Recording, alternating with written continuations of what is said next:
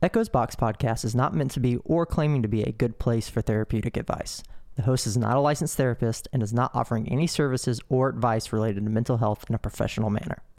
The content discussed on Echoes Box is commonly highly explicit due to the real nature of expressing honest emotions. While we don't mean to offend anyone, the reality is these discussions might be triggering to many people.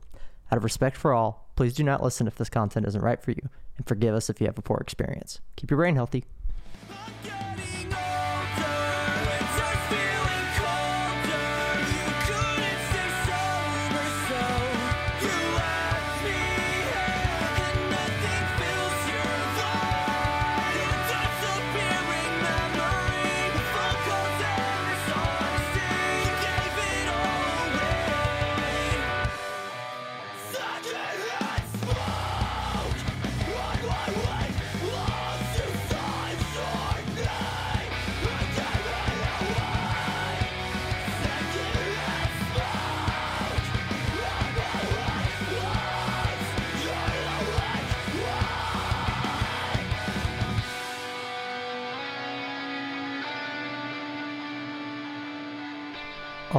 Right, everyone, welcome back to Echoes Box. This is episode three, and yes, we will get into daddy issues. uh, but for starters, that song was actually by a project band called Kickstand. Um, it's called Talladega. The screamy bits were me. Um, I don't really want to share that song because it's something I want you all to be aware of, but because it's thematically relevant to today's episode. And, and I mean, honestly, it's a pretty good song. Um, but it's essentially the same band I'm in now that you've heard the last couple episodes, last Lost in the Le Mans. Same people. We were really it was just our main guy Seth trying to to do something, and he had me featured on, and it involved into what it is. But so yeah, if you like that song, feel free to go check it out. But again, the only reason I really picked it was for thematical presence because we're talking about dead dad stuff today, and that's kind of what that song's about. It's a common bond me and one of my friends share, unfortunately. Um, but anyway.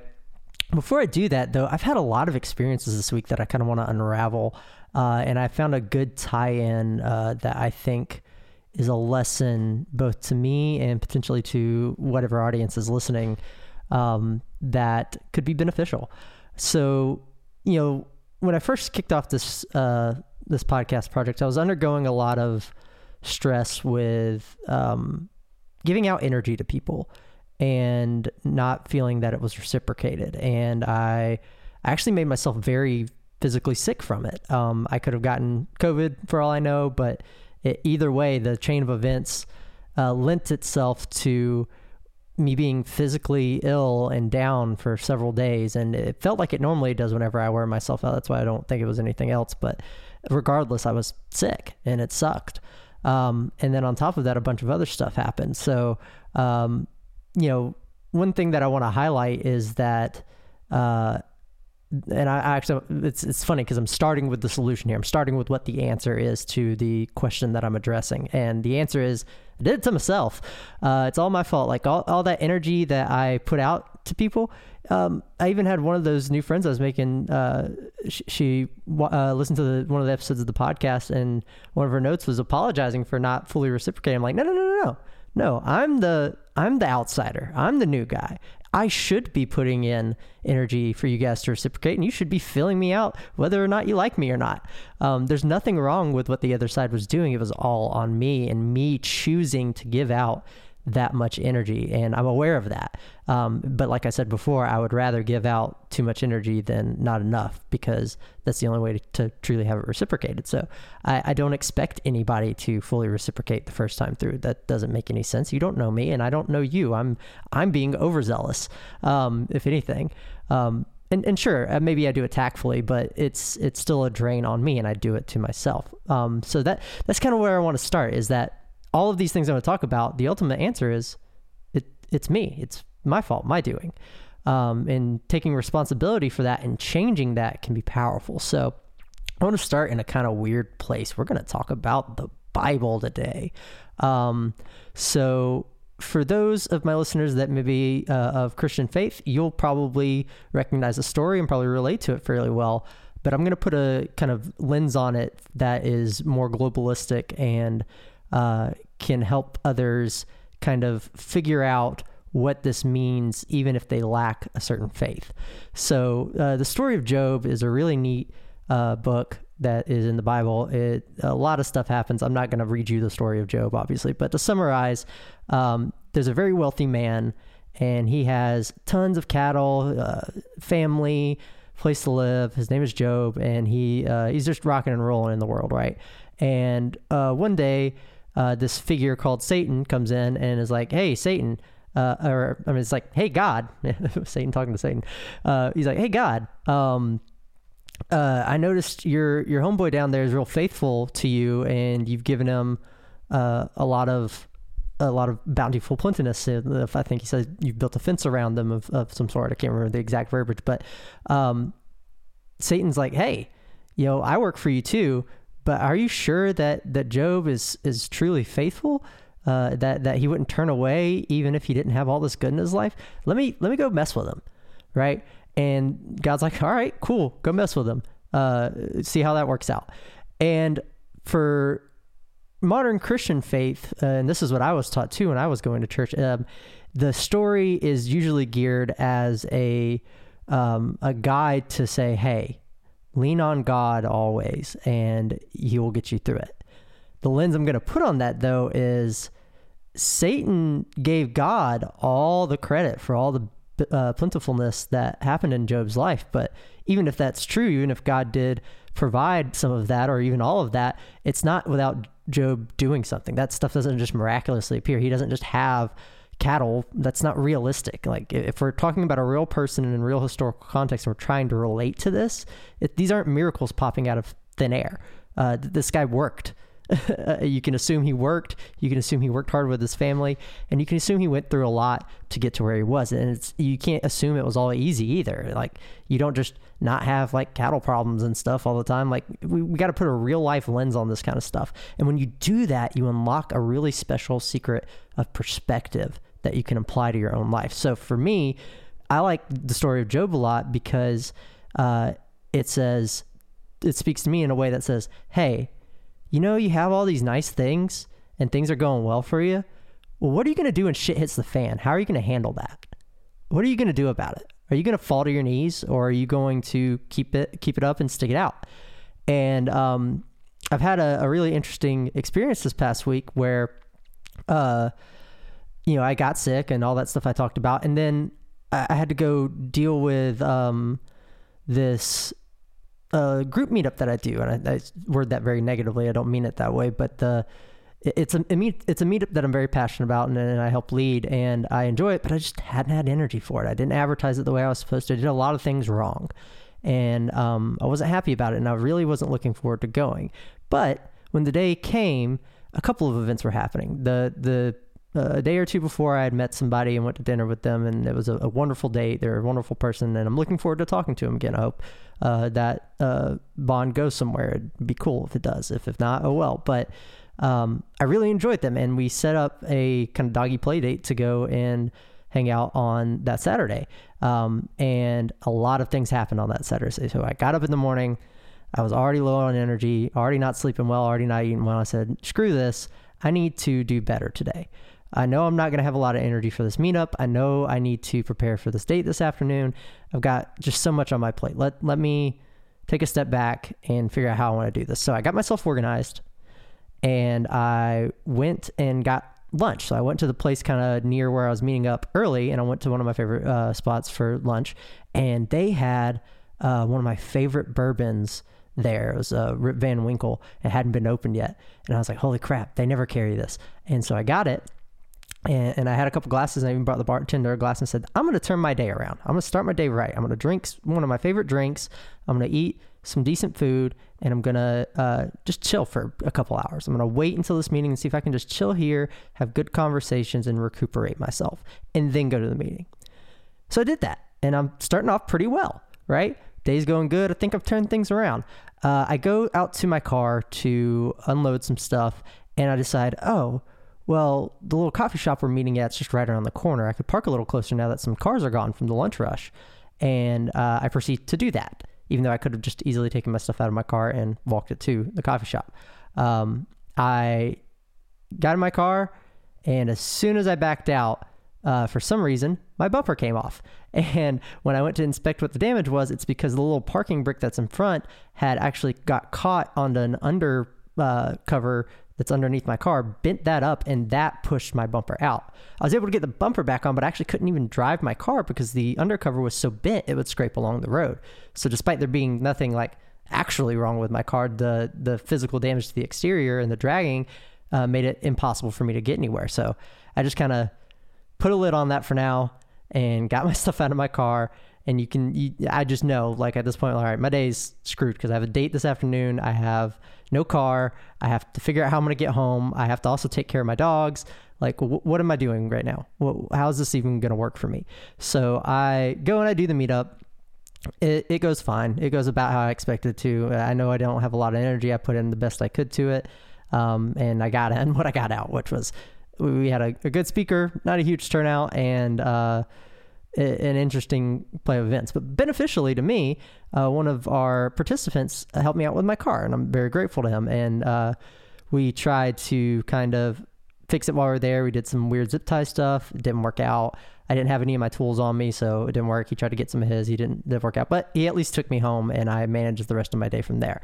So I start calling in favors because I'm really looking forward to meeting up with this new person and connecting again um, because I had such a good experience the first time, and I don't want to screw it up. And I feel like a scrub with no car and no free will to move around. And I realize at this point that not having my car is very crippling for somebody who lives alone with their dogs and works from home, the only freedom I have is getting out and I need and doing stuff and I need a car to do that. And I didn't realize how crippling it would be to not have it even for just a small period of time. Um, granted, if I hadn't had anything planned that day, it would have been less hectic, but it still feels very um, constricting. And I didn't expect it to feel that bad. And I went, I got home and I started calling in all the favors um, and that's one thing that's fortunate is why I don't feel like I have the emotional support I need in my life just yet. I do feel like I have the practical support, which is fantastic. I do. That's part of why I think it's so important to be genuine and do good for people because I, I would, at the drop of a hat, respond to any of my friends. And as long as I feasibly could, do whatever it is they need me to do for them. And it's nice to be able to have that reciprocated fully. And so I called in all the favors just to make this date for this person and and you could say oh you you you like this person so much that that you you know pulled out all the stops you tried to make it no matter what it's like eh, I, I only just kind of know this person. Yeah, I am doing it for them to some extent, but I'm really doing it for me. I'm doing it because I don't want to look bad and because I am having a shit day and it's just not it it's not what I wanted. And so I'm trying to turn that around so I pull out the big guns to do that. And um, it, it, no surprise it falls flat on my face. So I get to the dog park, I even take my dogs. I got good friends that are picking me up and, and riding me around and, and I sit at the dog park and I have a couple drinks and I'm waiting on this person to show up. And lo and behold, she finally gets back to me and her work day has been hell. She has had a hell day just like I have. And I can tell she's being genuine. And so I say, Oh shit yeah, that's fine. Yeah, no, no problem. Dates off. We'll reschedule, and we eventually did. So everything's fine as far as that goes. But the the whole day for me at that point, from my perspective, is just like, oh, well, I did all of this work, went through all of this turmoil, all of these minor inconveniences to ultimately do nothing. All of that for nothing. And um, and while it, and it's not it's not even that other person's fault at all. Like that they had a shit day too and i had a shit day. So it's actually for the best. Like we why would we want to come together and give each other really shitty energy? That sucks.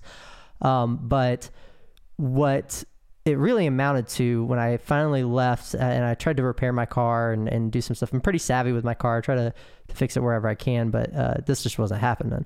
Um, what i found was that uh, by the time I got home and I was through the weekend, I didn't have any means of getting my car towed or fixed anytime soon because in the weekends body shops are closed. If you are somebody that can do body shop work and you open a body shop that is either 24 hours or exclusively open on the weekends, you will make so much money. I promise. That is a great business idea. It's a free one. Please do that for me. Um, I understand why most don't. It's very difficult. You need time off, and your weekends are typically your time off, and body shops do a lot of heavy work. And sometimes they need the cars there for multiple days. It's not just a day in, day out thing, right? Uh, but God, uh, the, the type of issue I had was such a minor, such a minor, minor um, damage that could easily be repaired by anybody who is knowledgeable enough with cars. I just didn't have the tools, equipment, or space to do it because I was trapped. I was trapped in a parking space. So I needed somebody more knowledgeable than me to, to dig me out of this, and nobody could. The 24 hour places that do general repairs don't do body work. They just won't do it, especially when they hear uh, any kind of luxury vehicle. They're like, nah. And so I, I drive an Audi A6, and so they're like, oh, fuck. Uh, yeah, no, we, we, keep, we don't have the parts for that. And I'm like, oh, I get it, but please help. You know, I don't. I'm. I'm not worried about the cosmetics. You know, I'm, i might drive a, a quote unquote fancy car, but I, I, it's a car. I just need a car to get places. I'm not bougie. Like it's it's a car that I like. That's why I picked it because I'm allowed to pick things that I like. But that's that's it. It's kind of where it starts and ends. It's still just a vehicle I use to get around. I don't really care what it is. But um, yeah, I, I tried to do a lot of things, and it got to a point where uh, on Sunday I, I found a couple of body shops around that I uh, tried to fill out um, reservations for. And uh, the next day I called and I was like, hey, uh, I, am primarily looking for body shops that did towing too, so that way I could just get it all done one and go. And the, I called one that advertised that they did, and they were like, "Oh, yeah, we don't actually do towing. We have this towing partner." And I was like, "Yeah, okay, that's that's kind of what I understood. Can you like hook me up with them? I just wanted you to know that I'm not just dropping it off." And like, "Yeah, we can, but also we're booked for three weeks." And I'm like, "Wait, three three weeks? Okay." I guess I really do need to try somewhere else. So I go and I try somewhere else. The next place I call is like, yeah, we can get you in and get you an estimate this week, but uh, we're booked until the beginning of April. And I was like, whoa, is everybody's car dying lately? Apparently so. Uh, and it's actually a mixture of if you observe what's going on in the world right now. I had an interesting conversation with somebody that I'll get to. Um, even though stuff may not impact us directly wherever we are, no matter what country we're in, as nations trade, as they war, as they conflict, as they uh, barter, as they make peace, whatever they're doing, as they do all those things, you are tangentially affected by the results of that. And one of the interesting things is that um, the automotive parts industry uh, shipping stuff is slowing down, much like the computer chip manufacturing industry stuff is kind of slowing down. So it's really it takes a long time for parts to get here, just because shipping, especially from overseas, if you have a foreign car, is difficult right now. And um, so it makes sense why things are backed up too. It's not just arbitrary. Um, and if you if you're not paying attention to what's going on in the world, you can forget that. I know I did. I wasn't I wasn't thinking about that at all. Um, and I was I was able to keep calling around, and eventually I found a place that could get me in this week on a Wednesday. And I was like, great, I'll take it. Like it's it's this week. They can get me in. They can go and the estimate, and I know it's an easy repair. It, it'll be in and out of the shop in a day or two. And the only thing that would keep it a week is if there was like a, a one bolt that was a special German bolt that they needed. You know, otherwise it should be okay. I think any anybody who is really good at cars can can handle it. Um, but I, I got in with them, but then I still needed a towing service. Same thing happened with the towing service. Every tow service I called was like, nah, we're booked all day. And I even tried calling one of the 24 hour people that I was trying to give business to the previous day. I was like, hey, I'm giving you another shot at getting my business because um, you were so nice. Uh, are, you, are you able to tow? He's like, no, I'm booked up for the day. I was like, dang. So I keep going, keep going down the list of places, and eventually I get one that can get me. Now things start turning around. And you'll see where this relates to Job in a second. I know this is just kind of a weird long intro story, but it's it's super relevant. So um, I get the car towed and I get one of my friends to call in another favor. Uh, and she takes me to get my car towed. I meet up with the guy. Everything goes great. Super nice guy, super friendly. Tows my car to the repair shop. I go in and I let them know what's going on. Then I'm dropping it off early. Uh, and you know, I don't expect anything until Wednesday. And they're like, "Cool, we'll sign the paperwork, take the keys, um, and we'll we'll take a look at it for you and, and and let you know what's up." I was like, "Fantastic!"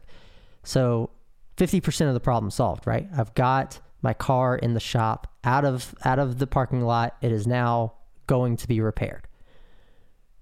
All right, problem number two, I still don't have a vehicle to get around and I have stuff I have to do. I'm fortunate again that I work from home, but I still need to get out and be social and do things. I need to go get groceries. I need to work uh, on like my house and stuff. Like there are life things I need to do that require the vehicle if I'm going to be successful at them. Um, and we do have ride sharing services and stuff around here, but they're honestly not very good. I tried to use one uh, even today uh, to instead of calling in a favor, but that's why I'm calling in so many favors because I can't rely on those services. Uh, they're not reliable in my city. It's not a huge city. It's it's still fairly small. So um, yeah, I I now needed to figure out what I was going to do next. I was like, okay, um, maybe I should just rent a car for the week. That seems like a good good backup plan. That'll keep me sane and everything will be moving forward. And then all I have to do is wait for my car to get fixed. Easy. So uh, I get my friend to take me to a car rental place, and they're like, "Man, everybody took all the cars over the weekend. Uh, we were swamped. We have nothing. We may get something back this afternoon." Uh, if you want to try again, but otherwise it's going to be till like the middle of the week probably. I was like, wow, at every location though, yeah, every location. So I do what they say, and I go home and I book a reservation at one of the locations I hadn't been to yet. And I I book it for around five, which is when the guy told me they might get some drop offs or some cancellations. And I get a call, and the call is, "Hey, um, we don't have anything just yet, like right at where your reservation is, but we should have something a little after. We'll give you a call as soon as we have it." And I say, "Okay, cool, thank you." I immediately call in another favor and I say, "All right, uh, in about 30 minutes, you know, come get me, uh, and we'll we'll go. And they they come and get me, and I just show up at the place 30 minutes after my scheduled pickup time, just to give them some time. But then I show up and show my face and say, hey. You said that there was a potential for a car. I know it's a long shot, but I just want you to let you know I'm here and I'm I'm ready to claim it because a lot of these places are first come first serve. So I just show up. I don't rely on the reservation alone or for them to call me back. Um, and the the guy gets me and he's like, "Yeah, I think we'll be able. To, it's going to be a while, but I think we can get you something." I was like, "Fantastic!" So um, I sit down and I wait and I wait and I wait and wait for hours, hours. And there are people in there who have been waiting since noon that day, and it's like six o'clock in the afternoon now. Um, and I see people come in and out frustrated because nobody else is able to get cars. And the three people that end up staying are me, this older lady, and uh, this uh, this he's not really old, but an older gentleman. And he um and he and her start talking. They start talking about their experience and why they've been here so long. And I chime in with my experience with like the body repair stuff. We were all experiencing a similar thing. We had a, a, a shared experience, um, and it was very interesting. And we watched each other get our rental cars and we were happy for each other. Because it was like the first the lady who had been there the longest she'd been waiting she'd been stranded. Her phone wasn't working. She'd been there since noon. She couldn't get home. She still had to drive to the other state. It was it was bad. I felt bad for her. And she she got her car and we were, we pulled around. We were all like excited. The car was pulling around because we all thought it was gonna be for one of us. And we were like oh no it better be for her 'cause she's been here the longest. And together we cheered her as she went and uh, got her car, and it was a very sweet experience. And then I stick behind, and I mean, the other guy started talking, and we have a, a similar interest in security. He did physical security, and um, we actually took each other's numbers because we were getting along so well, and um, and and saw each other as a great connection to have. So we did a little bit of networking there. Uh, his car comes around, and I congratulate him. He goes on, and then I'm stuck there for another hour. Finally, they pull up my car. I actually tipped the guy for staying after hours because they're well beyond closed at this point. And I uh, I hop in my little weird uh, Chevy EcoBoost, whatever it is they gave me, and I'm like just grateful I have four wheels to drive. Um, and how all this ties into Job is because what Job does throughout that story is he does stay faithful to God. And that's where a lot of times the teaching traditional in churches just stay faithful to God. But if you put this lens on a perspective of what Job is doing, Job's life to him and his faith is God. So why would he change who he was just because the world around him is crumbling down? He stayed true to who he was. That is, I think, the better moral of the story. Uh, it's not that you can't have both. It's not that the story isn't about that. But I think the takeaway, the reflection as a human being that you can take is Job stayed him.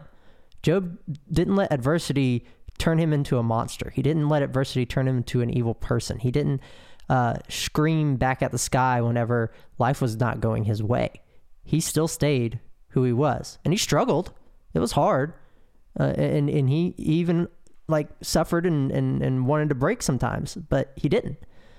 And that's what I did to get through all these stupid minor inconveniences. Because when you when you take a look at all the minor inconveniences I've had throughout this week, whether it's the the lack of joy, the general dealing with depression, some of those are major. I, I guess I'm being too uh, I'm belittling them a little too much. Some of them are pretty major, but you know, use spending the energy, the things I do to myself is kind of the more thing I want to focus on is like spending all the energy, going places, going on dates, meeting people, uh, making friends, all that kind of stuff that I'm expending my energy on.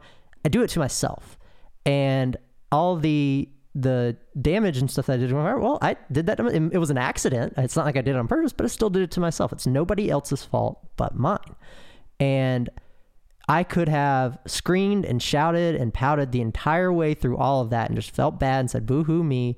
But no, what I did is I stayed nice. I was stressed. I was still stressed. I was anxious. I was tired. And all these little uh, minor inconveniences compounded into this one big ball of stress. So it ended up being a huge major inconvenience no matter which way you look at it. And I truly didn't want to do anything. I just wanted to be over with. I was so stressed out and I'm still stressed out. But instead of letting stress get to me, I stay calm. And you benefit a lot from staying calm under pressure because you'll get stuff done and you'll eventually get out of it because it's not it's not ever going to be permanent. Um, it just sucks to sit and, and wallow in it. So you have an option whenever adversity comes in your way. You can either stay true to yourself or you can wallow in it and it's really easy to to wallow in it. I'm not saying it's it's uh, to be easier to to be yourself.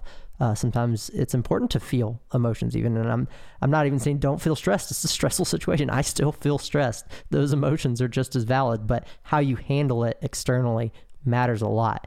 And how I handled this really showed me um, how much good there is in the world and how much good is going on. Because even though I was dealing with all these stuff, it was stuff that I had caused myself. These were trials that I had put on myself by accident or on purpose through my own actions that I ended up here. And you know what I got out of it? I got lucky. I got into a body shop when all other body shops were booked to get my car fixed. I got a rental car when all the rental cars were booked. And all I had to do was be patient and kind. And along the way, my friends helped me out and I made new friends.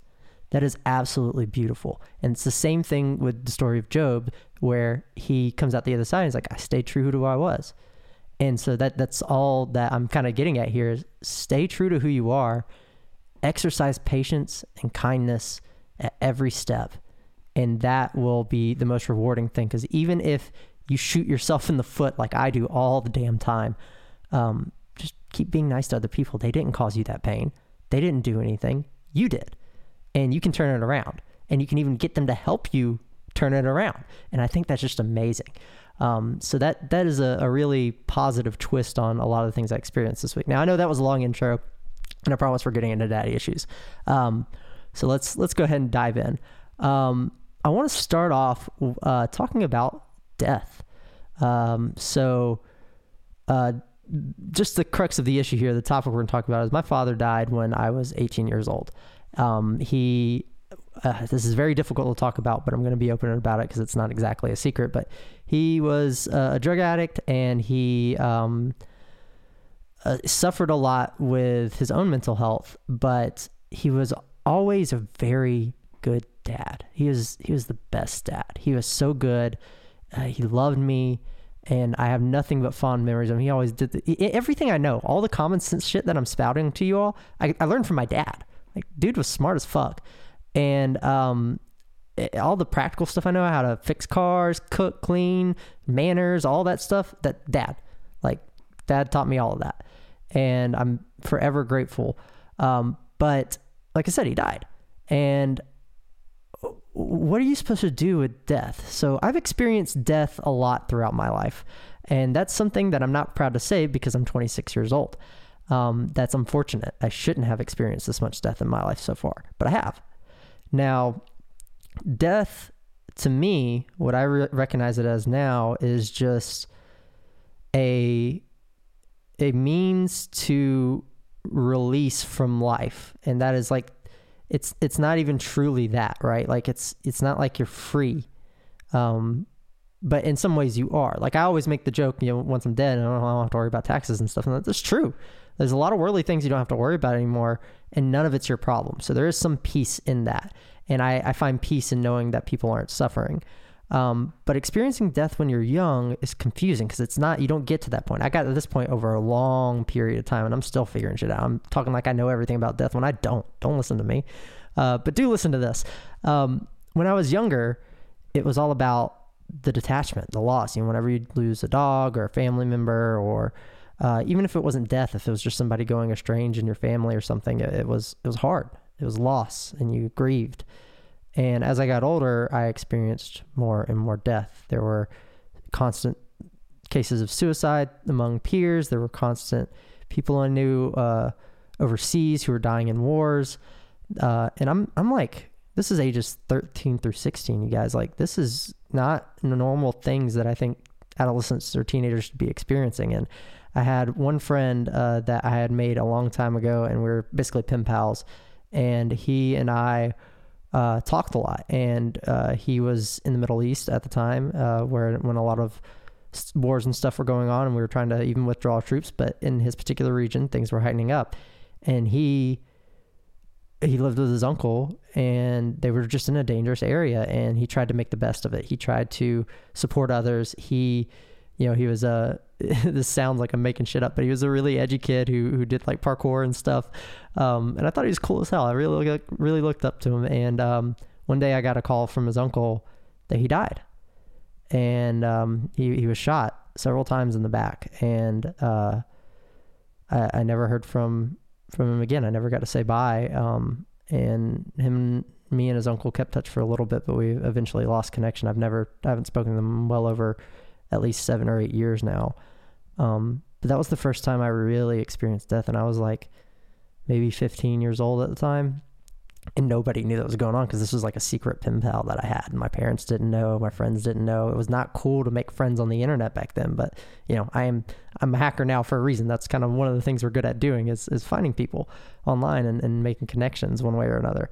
Um, it's one of the more wholesome things, and uh, yeah, so that happened, and it was jarring for me because I didn't have anybody to go to. Nobody knew who this person was except for me. Nobody cared what I had to say. And, and even if I did talk, people would be like, oh, well, you didn't really know. I was like, no, I, I talked to this person every day. I shared my problems with them. They shared my, their problems with me.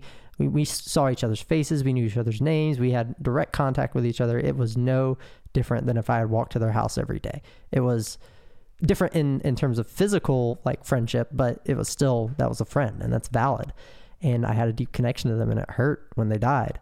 And it was even more confusing because I didn't know how to feel about the abstraction of that connection and I didn't know how to feel about the way this was impacting me adolescently and I eventually just became desensitized to it. Uh, so much so that when my uh, my uncle died, I didn't really understand what was going on. I could see pain in my dad's eyes. I could see frustration between him and my stepmom. I could see pain throughout the family, uh, but people were keeping quiet. They weren't really talking about what was wrong and what happened. And he he had actually committed suicide, and that was the one detail I was given. And I was given some later details that I I, I don't feel like are necessary to disclose uh, publicly. But ultimately, things were cloudy for me and I didn't understand what was going on very well, other than just the raw facts. And the raw facts to me were things I was already desensitized to. So when I was seeing all these people unravel with pain, it's not like I didn't feel the pain. I felt the pain. I was sad. I'm still sad, um, but I couldn't grieve correctly. I didn't know how to grieve. Um, and I found myself being the support. I would try to play games with my dad. I would try to be there a little bit more often. I would try to ask him questions. I would try to be a positive experience in that. So much so that I disassociated the whole time. My depression took over and I didn't know what was going on. I'm, I'm maybe 17 at the time. I I am out of my mind, out of my wits, literally driving on autopilot, trying to uh, navigate this this terrible life circumstance. Um, and then the very next year, um, my dad uh, relapsed and he overdosed and he was sober for a while um, but he relapsed and he overdosed and he died And uh, I'm 18 now. My um, family's all kind of coming together for this, and my stepmom's in in horrible condition as well. And uh, I ultimately have to work with my stepsister at the time, and we have to bury my father. An 18 year old, you're not an adult. You're you're an adult by legal standards, but you're you're still a teenager. Um, believe it or not, and I didn't believe it at the time either, and now I know for sure.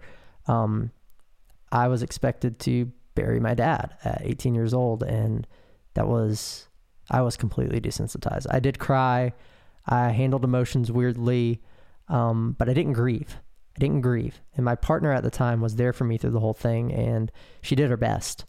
Um, and I applaud her. Uh, it was not easy to deal with me at that time because I was so out of it. I was so disassociated. I would cry at random times. I'd panic at random times. I would not. I would just not grieve.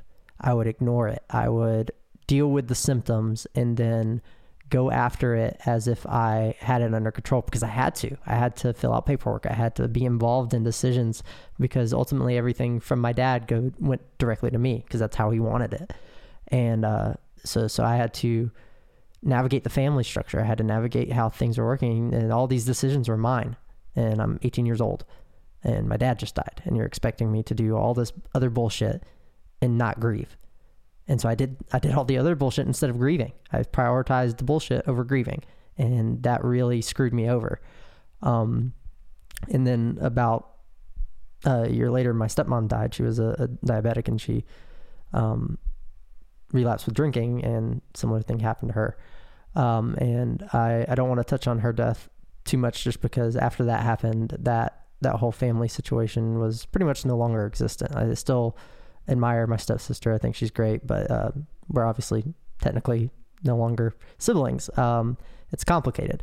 Uh, we we just didn't keep in touch from there on out really really well. Um, there was a lot of weird family things, but a lot of things were hidden from me, and it was very uncomfortable the whole time. I was basically no one wanted to tell me what happened to my dad because they were afraid that was going to break my heart. But I also had to go to the the the basically the essentially the state FBI to turn over evidence for his phone and stuff and I had to like hack into his accounts and stuff so they could get stuff back and and do all this kind of stuff which is you know part also part of my foray into uh, achieving my uh, skill set that I have now. So thanks thanks pop. But um, yeah I was in, I made all those decisions. I made those drives. I went and dealt with all those things. And um, they thought I just wouldn't figure things out. They they were trying to to edge me along. I was like the the police are just going to tell me what's going on. The the courts are going to tell me what's going on. The the funeral home's going to tell me what's going on because they have to because I have to make a decision and I have to make an informed decision. But even still, even with all of the factual details that were necessary to put things together, um, I still was missing so much information. I was missing so much information just about my dad's life and my history in general with him. I was missing so much information about the events that led up to this and how he was feeling because I didn't get to hear it from him and everybody else that he did tell it to didn't want to tell me because they thought it was too scary. And let me tell you something. Once your your someone you love dies, there's nothing you can say about them that's going to make it worse. They're gone. They're dead. The worst thing already happened. Tell me whatever else is going on so I at least can know why they're dead. You know, it's it's very frustrating. Um, so I experienced a lot of death growing up as a child and then even on the bridge of going into an adult. And as an adult, I still didn't grieve. Um, and this became more apparent whenever my uh, mom eventually she remarried uh, and moved across the country. And so I'm very young in my 20s. I am excelling through college and I'm on my own. I, and I, I rent my house. I do them a favor. I rent my house from them uh, or rent their house from from them while they move away so they don't have to sell it right away. And I get a roommate, he's one of my best friends, and um, everything's fine. I, I get through it. Kind of like how I described before, I felt fine. At this point in my life, I had good friend structures, my relationship was healthy, or so I thought, and everything was okay. Um, but I didn't grieve. Man, I didn't grieve. And I still, I, I think I've done better at it in recent years um, I definitely don't have the panic attacks I used to. Um, and that's for sure because I, I learned, I did learn how to grieve better. I took some time to grieve, uh, but it took way too long. way, way too long. It wasn't healthy and it caused a lot of damage to me. Um, and what I learned is once you grieve and you can move past it all, you can actually find yourself. Because the real damage from all of that death isn't the loss, it's how you held yourself. It's the it's what you went through in those experiences. It's what you experienced, and that's why I harp on shared experiences so much, is because um, your experience really makes the difference between uh, what you view about life and what you don't. And for me, I just viewed death as another thing that happens, and I didn't care about grieving, and I was I was so emotionally empty that I just I didn't care, um, and I tried to focus on the mundane, and that didn't work. And at the end of it all, I found myself, and like I've talked about before, I still don't like myself, but I sure like this person that I am now a hell of a lot better than I do the person who doesn't know how to grieve, than I do the person who doesn't know how to be empathetic. Um, I don't, uh, I'm glad that person's gone. But at the same time, it's a lot of damage to get there. It's a lot of unnecessary damage. None of that is something I would wish on anyone. And if you have ever experienced anything similar to that and you can relate to what I'm talking about, then make sure you've grieved. Make sure you've paused for yourself. Make sure you're not doing what I did. Make sure you're not desensitized. Make sure you're not feeling emotionless and uh, living without empathy. Make sure that you are being you. Find yourself and just exist and grieve and be okay with feeling like shit because you're going to feel like shit. That's part of grieving. Um, but you have to do it. You have to get through it so you can get to the other side and find yourself in it all.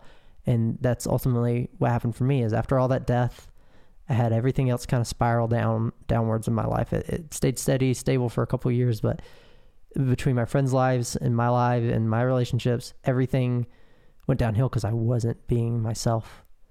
And it's only now where I can describe and tell funny stories that relate to some funky book of the Bible uh, and tell you that I experienced something beautiful in all that. I wouldn't have been able to do that 10 years ago. I wouldn't have been able to do that five years ago.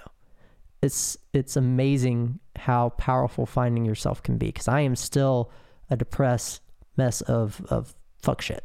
I don't know a better way to describe it. I probably could describe that better, but uh, just to keep some some humor here, uh, I'm still that. I am. I'm not happy.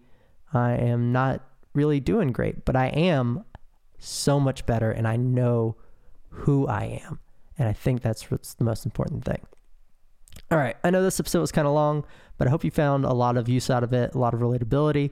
Um, yeah, uh, stay tuned for the next one. Uh, like I said, it'll come out when it comes out. Uh, thanks for listening.